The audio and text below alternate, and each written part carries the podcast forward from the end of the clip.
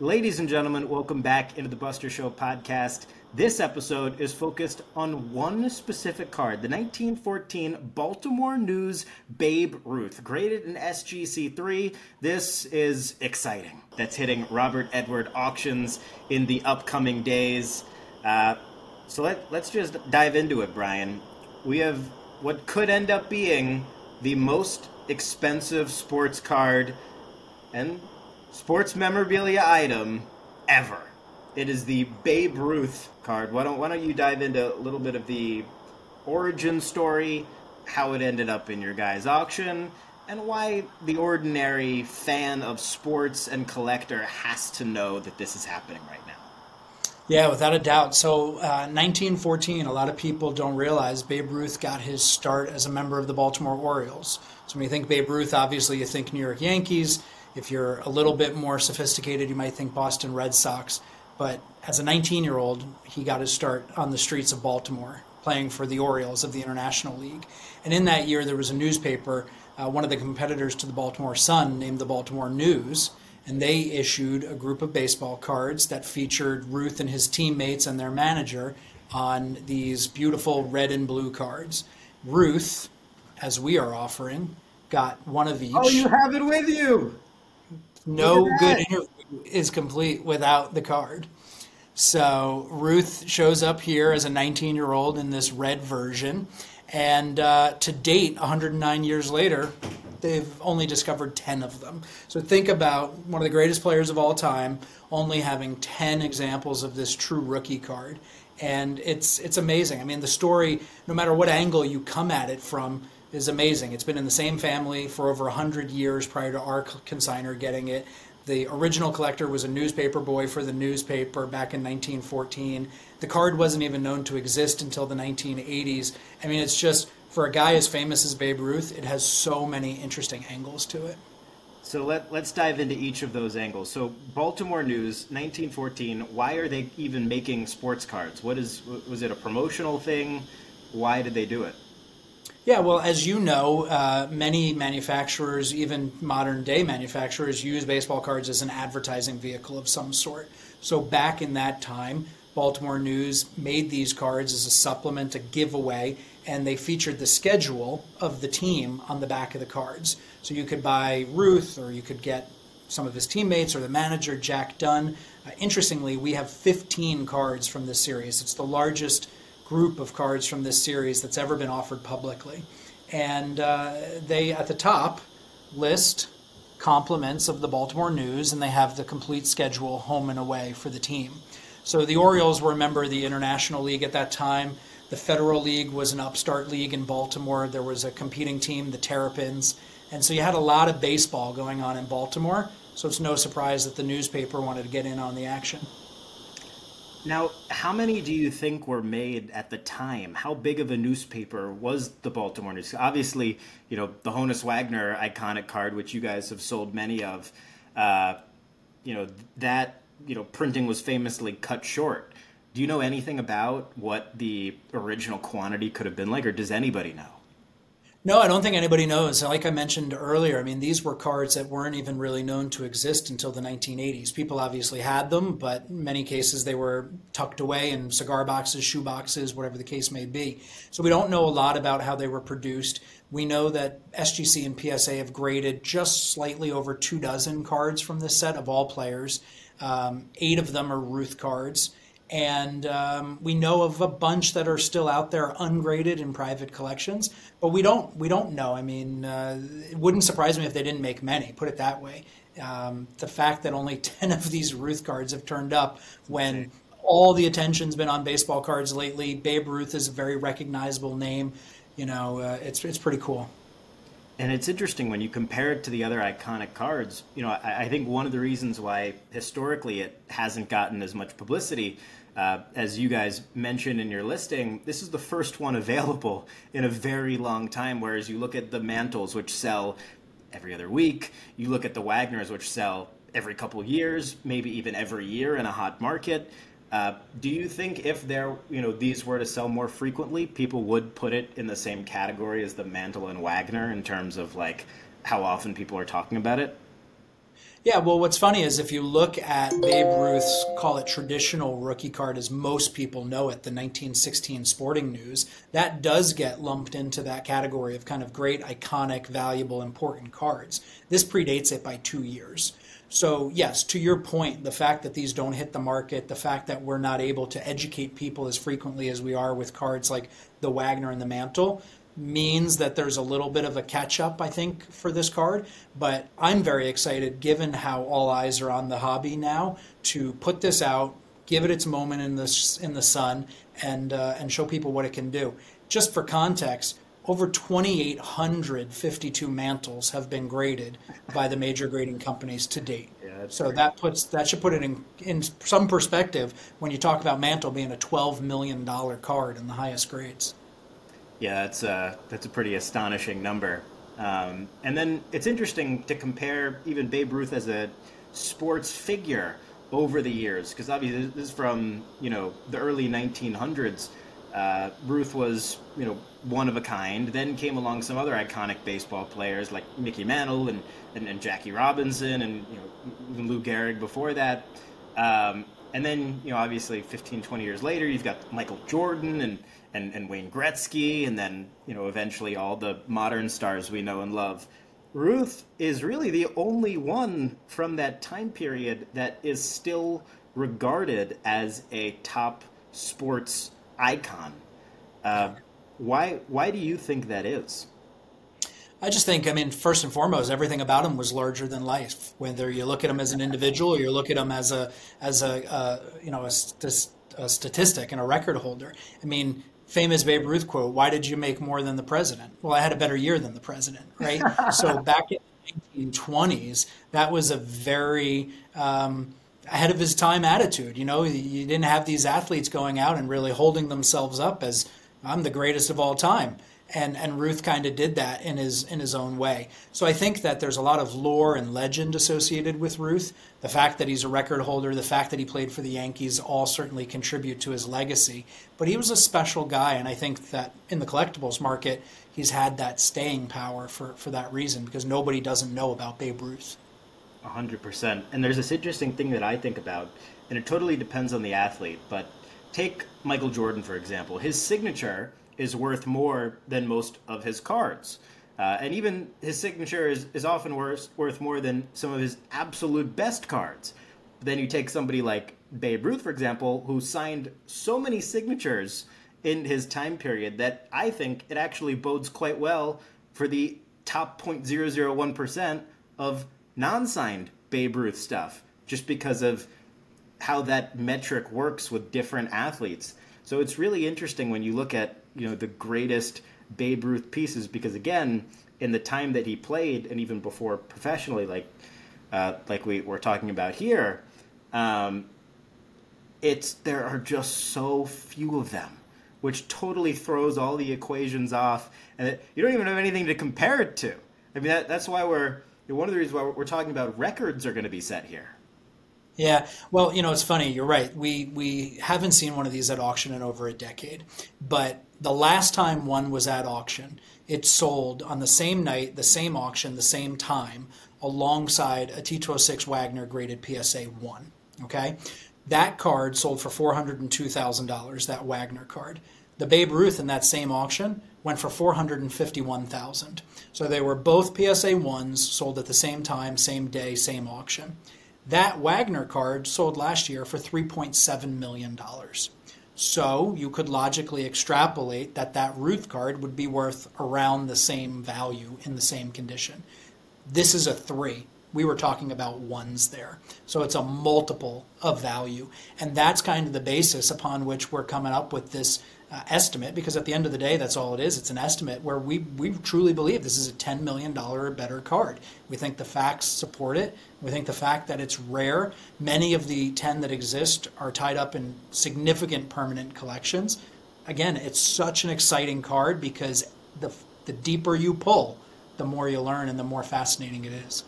And it's true with uh, sports card grading, the compound effect is real. The difference between an 852 mantle and a 952 mantle, or a 1 Wagner and a 3 Wagner, I mean, you, you guys know that multiple better than anybody. It is it is very real. Uh, and I'm, I'm sure, like you said, that's what led to this this estimate, which, would be amazing for you know whoever ends up with it, and uh, you know the hobby and the statement that you know Ruth makes in 2023 in the hobby as well. Yeah, well, I mean, last summer, or not last summer, our, our last auction two months ago, we had a Ruth bat that broke $1.3 million. So we know the appetite's there for Ruth. We've seen big prices in our auction and others for all of his stuff. And again, when you go back and you compare it to a card like the Wagner, of which there are about 60 known to exist, and you look at this as the first one that's been available in a decade, um, I, I, like I like where we're headed. You know, it's funny too. One thing that always worries me about, you know, athletes from after Ruth is that, okay, the people who are buying these things are the people that grew up watching them. And when they're not, you know, around anymore, maybe there might not be interest. But Ruth is, you know, now past that. There are no people, you know, for the most part, there's nobody that, that saw Ruth in 1914 that's bidding on this item. Uh, uh, let's just say that. Um, and I think that bodes very well for his long term collectability, as it does Wagner, as it does, you know, uh, moments in history. That's one of the contexts that I look at the Titanic through. You know, it's so many generations removed that it's now just a piece of world history. It's no longer a piece of our modern pop culture. And that puts it into a totally separate tier with like the Egyptian pyramids and like the founding of the United States and like just just America and the world at large, which you know will one day be that for Michael Jordan and uh, you know Muhammad Ali and uh, all the other iconic athletes. But he's now entered that echelon, which bodes very well for the for the very long run. Yeah, no, I agree. You know, we always look for for people and things that transcend the sport or transcend the individual. And and Ruth is that guy. I mean, when you when somebody hits a big home run, you call it Ruthian. I mean, and this is guy hasn't hit a home run in nearly hundred years. So it's, it's a big deal. He is a big person. This is a very significant card. I mean, frankly, we believe we've sold five of the ten known to exist. Uh, we believe it's the most significant baseball card ever created. And when you look at the hobby and when you look at the pantheon of guys that have stepped foot on a baseball diamond, again, Ruth is one of those all time greats that everybody knows. I love to ask people in interviews, can you name a couple Hall of Famers? And that just tells me what their sports knowledge is. That just tells me the era that they're thinking about. Nine times out of ten, the name Babe Ruth is coming out of their out of their mouth. So that that tells you something. Yeah, as well as um, I, I, think in the last couple years too, and I don't know how much this has to do with Babe Ruth, but I think it has a lot to do with Major League Baseball, which has a lot to do with Ruth. Uh, the MLB has made a lot of significant changes that you know bring more people into the game. They're setting viewership records uh, in you know a lot of different ways, and uh, something that's been interesting over the last few years is a lot of these iconic athletes are reemerging through social media. You know, if you're a baseball fan, you cannot scroll your social media feed without coming across something that is Babe Ruth, something that is, you know, name other Derek Jeter, any other iconic player, or you know, Yankees specifically, a pretty good fan base, um, and and that I think is very interesting too, because just 20 years ago, you could go about your day to day life without seeing these, you know, iconic figures, but now you can't. You cannot go on yeah. your phone and not come across Babe Ruth, Mickey Mantle, uh, any of these guys. And I'm not just talking about the collectibles hobby. Like at at scale, uh, people are yeah. in comment sections on ESPN and posts on ESPN. Their Babe Ruth's face is all over it when a record is broken or uh, you know someone's getting close to a record of which there are countless of. Uh, that is something that I find very cool and something I also target even with my own collecting. Yeah, it's very telling that Babe Ruth was one of the chase cards in a 2023, what was it, Topps or Bowman product, right? The one of one Babe Ruth Superfractor. You know, I mean, that's that tells you something too. This whole new generation of collectors is being introduced to trading cards of Babe Ruth, and, and this is the one that started it all. Yeah, so it's what 109 years after this uh, this card released. that's pretty. Yeah he's he's enduring. You know, I mean, he he is bigger than the sport. He's bigger than himself, and he's bigger than um, the hobby, but this is this is hugely important for the hobby. And when you think about, you know, you talk about how Babe Ruth uh, blends into our culture. You know, what, what what we've seen him in the movies like The Sandlot, and you know, what was what did they say? He's less than a less than a god, but more than a man. You know, um, and and people still reference that movie to this day. Oh, a hundred percent. Um, now, when you think about what the potential upside for a card like this is, I, I don't you know need you to speculate, but if you want to, go ahead. You know, P- PSA 10 Mickey Mantles are you know, if one were to ever hit auction, some people say 20 million, some people say 50 million. You know, what is the ceiling for a sports card in your opinion?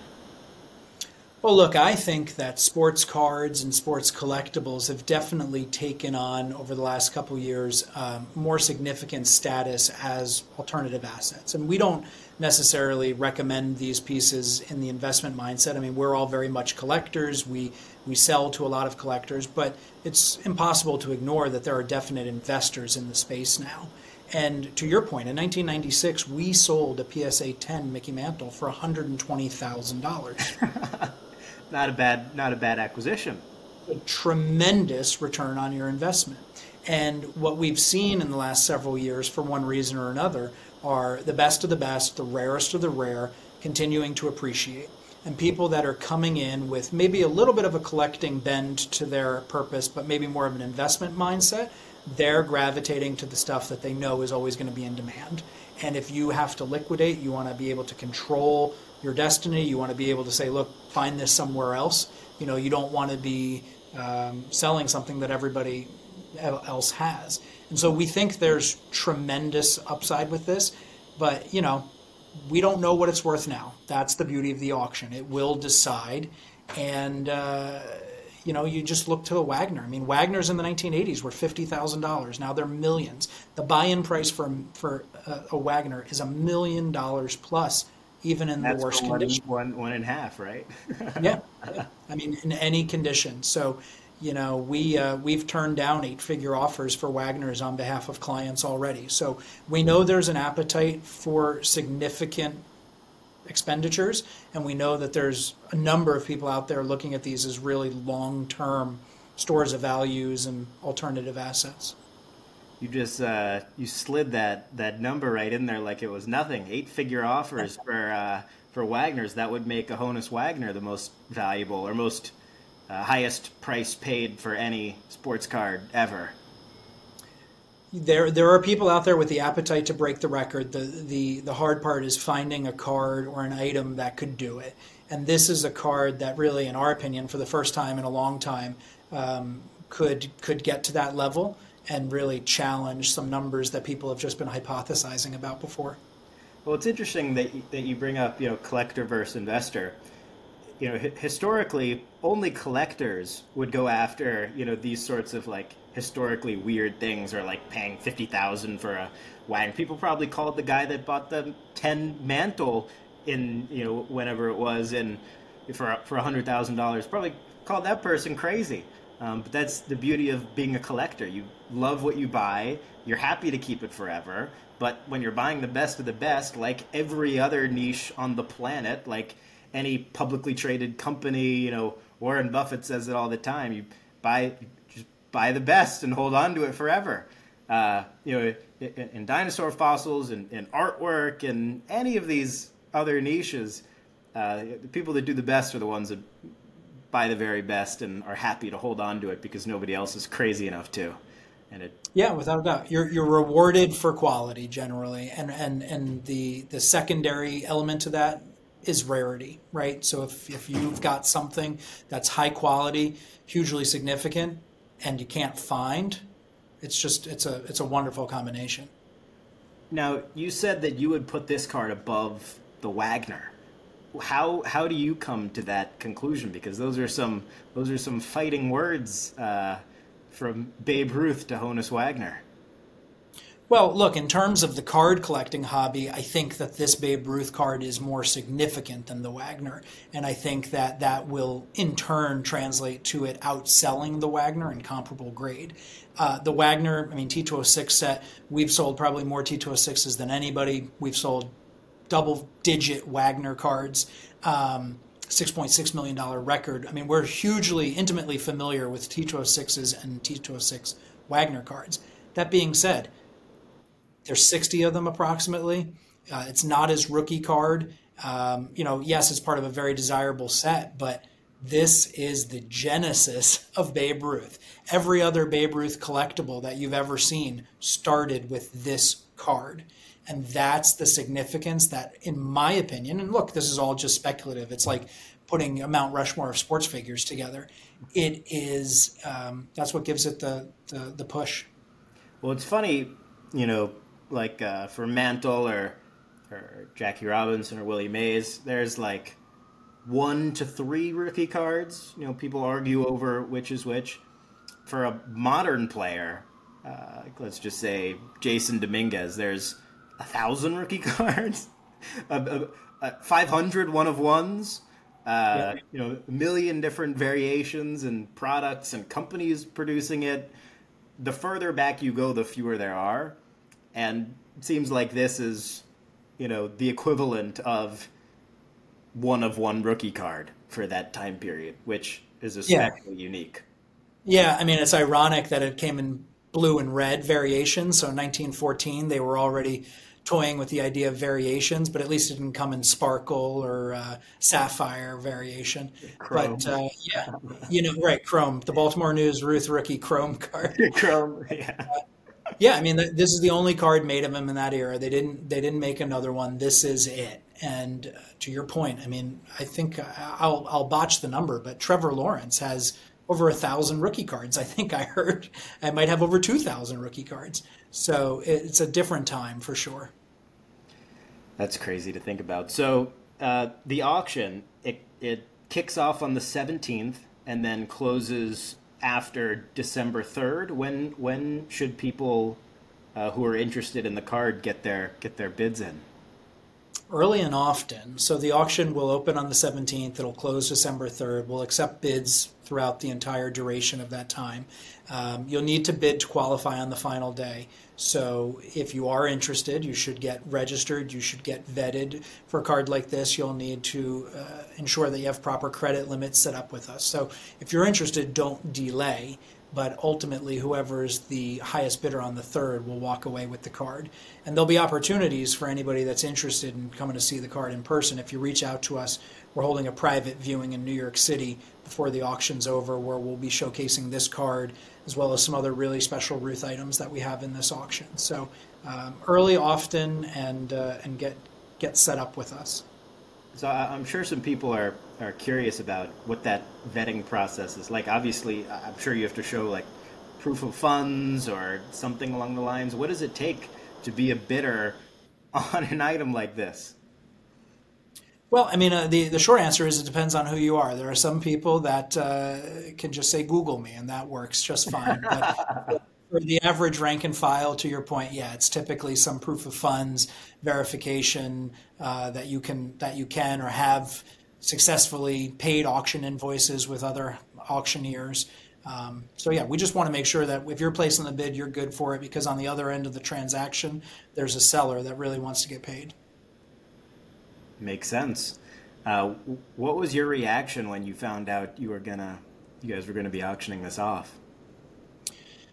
Uh, combination of relief, uh, ultimate excitement. Um, you know, I am, my background is a card collector. I've been doing this since I was six years old, and I got very into the history of baseball cards in a way that many people called unhealthy until I was able to turn it into a career. This is a card. this is a card that has been on my radar for many years, been fortunate enough to handle several of them but its significance was never lost on me. Could never overstate the importance in my mind of the card to Babe Ruth and to the hobby. And so to have the opportunity to bring this to the forefront for the first time in 10 years, I mean, it's it's just a real important event for, for me, for the company, for the hobby. So relief, excitement, all, all that bundled together. Whew, well, someone's gonna end up with a pretty uh, pretty sweet card. Can we see it again if if you got it there? Love to see it close up. I mean, this such a crazy piece of history, and kind of cool in red because obviously of his Boston history as well. Yeah. Yeah, it's a dynamite card. You know, 19 years old, he's sitting there looking on to the field, probably wondering what's coming his way.